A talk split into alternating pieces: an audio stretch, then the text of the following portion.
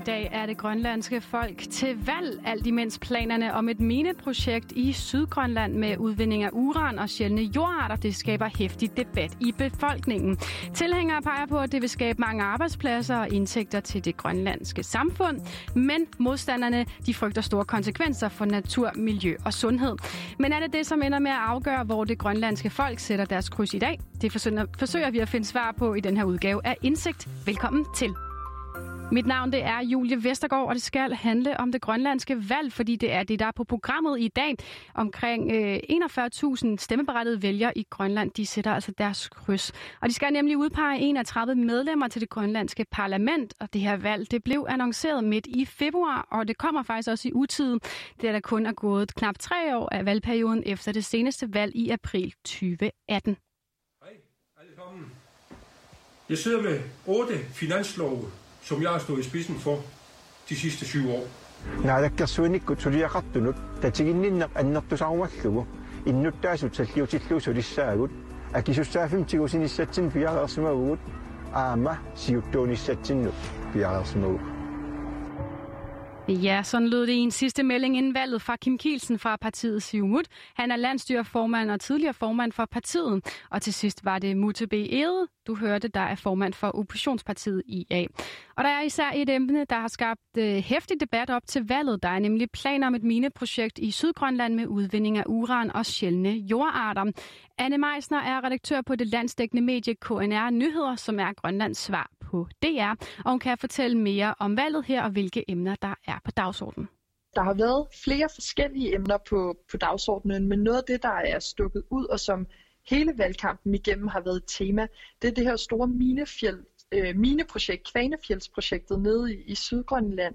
Øh, det er sådan et, et stort projekt, hvor at øh, man gerne vil udvinde sjældne jordarter, som man jo for eksempel bruger, når man skal øh, lave elektronik, og det vil altså sådan sætte Grønland ind som en helt ny spiller på den her øh, bane med noget, som rigtig mange rundt i hele verden er interesseret i at få fingrene i. Men det, der så er sådan en lidt mere kontroversiel del af det, det handler om, at man også gerne vil udvinde noget uran fra den her mine. Øhm, og forskere og andre meningsdannere har faktisk gået så langt, så de har kaldt det her et uranvalg allerede i starten af, af valgkampen. Det er i hvert fald det, der har været det største tema, og det knytter sig lidt til nogle forskellige bekymringer. Det her øhm, sted nede i, i Sydgrønland, det skal ligge ved en lille by, der hedder Narsak, 7 km derfra. Og hele det her område er sådan lidt anderledes end resten af Grønland. Det er et sted, hvor man blandt andet har haft noget held med at drive noget landbrug. Øhm, så der er en mange af dem, der bor dernede, der er ret nervøse for, hvordan det her mineprojekt, og særligt den her uranudvinding, som jo er det sideprodukt, man vil udvinde, hvordan det vil komme til at påvirke øh, miljøet og dyrene og ja, hele livet dernede i Narsak. Ifølge planerne så skal der de næste 37 år udvindes de her sjældne jordarter og uran. Minen har været på tegnebrættet i 14 år, men den splitter altså stadigvæk det grønlandske samfund i tilhængere og modstandere. Det er det australske selskab Greenland Minerals, der har opereret i Grønland siden 2007 med det formål at åbne en mine i Kvanefjellet. Og det er altså, som sagt, ikke helt uden udfordringer, sådan et mineprojekt. Og i klippet her, der fortalte Anne Meisner om nogle af de bekymringer, som indbyggerne har. Men lad os lige prøve at høre, hvilke fordele der kan være ved det her projekt. Den anden del af det øh, kan se en stor gevinst i, at det vil for eksempel, hvis det bliver en realitet, skabe en masse arbejdspladser, og det vil også, give en del penge til landskassen heroppe, som også er noget, man hele tiden prøver at, at finde nogle muligheder for. Så det, det er helt klart det, der ligesom har været det mest dominerende tema i den her valgkamp. Ifølge Greenland Minerals så vil projektet bidrage med hundredvis af arbejdspladser og en årlig indtægt til Grønland på ca. 1,5 milliarder kroner. Og der er ligesom to store partier, som står med hver deres holdning til det her projekt. Der er det Socialdemokratiske parti Siumut, der bortset fra fire år har haft regeringsmagten i Grønland siden 1979, undskyld, som er tilhænger af mineprojektet. Og så er det store oppositionsparti IA, og de har faktisk været imod Kvanefældsprojektet og været de største modstandere. Det fortæller Rasmus Leander Nielsen, der er adjunkt på Grønlands Universitet. IA har, øh, har mange år, altså nærmest siden øh, øh 70'erne, øh, hvor, hvor partiet blev dannet, og, men specielt i de senere 10 år har de stået sådan på mål for at være dem, der er mest kritiske over for, øh, for Kvanefjeldsprojektet nede i Sydgrønland. Men det her mineprojekt er ikke det eneste, der følger hos vælgerne, det fortæller Anne Meisner. Der er meget sådan nogle helt almindelige, basale velfærdsting, som for eksempel boligmangel. Der er meget stor boligmangel, særligt i de store byer, særligt her i nu, hvor jeg er. Øhm, så det har altså været en rigt, et stort tema, og så er der også altid en masse debat om fiskeri her i Grønland. Det er jo den største indtægtskilde til landet, og det er særligt, hvordan de her fiskekvoter skal fordeles, at den blandt har været ja, meget øh, uenige om, og altid kan skændes lidt om heroppe. Valgstederne de åbnede klokken 9 og lukker klokken 20 grønlandsk tid, altså klokken 24 dansk tid. Så kender vi øh, først resultatet i morgen, men måske kan meningsmålingerne gøre os lidt klogere. I hvert fald viser den eneste meningsmåling, der er kommet ud under valget, noget lidt overraskende. For selvom IA faktisk har stået til at få flest stemmer i noget tid, så var det de færreste, der havde regnet med, at de ville være så meget i front, fortæller Rasmus Leander Nielsen det er den tendens, at, at IA kom, øh, fører øh, stort foran Siumut. Altså det, det, er jo, det er jo de to store partier i Grønland, så det er jo det, vi hæfter os mest ved. Det er altid, hvem der skal lede regeringsforhandlingerne efter på tirsdag, hvor valget har været. Og øh, jeg har selv været med til at lave nogle af de senere meningsmålinger fra, fra februar og december, hvor, hvor IA øh, førte ret markant, og, og i taget den måling, vi havde fra februar. Øh, så, så det forstærker sådan set den tendens, vi har set over de seneste par målinger. Og så øh, går Simut øh, mere tilbage, og det, det er ret markant. Altså, de står til 8, øh, 8 mandater. Øh, Institut parlamentet i Grønland har 31 mandater, så, så, øh, og hvor IA står på 12, og, og vil sige, det, det Simuts 8. mandat er det, er det yderste mandat, så, så det er kun lige... Øh, altså de vinder kun lige akkurat det, det 8. altså meget tæt på at ryge helt ned på syv mandater, og det vil være det laveste nærmest i Grønlands historie, at, at Simut er, er målt så lavt.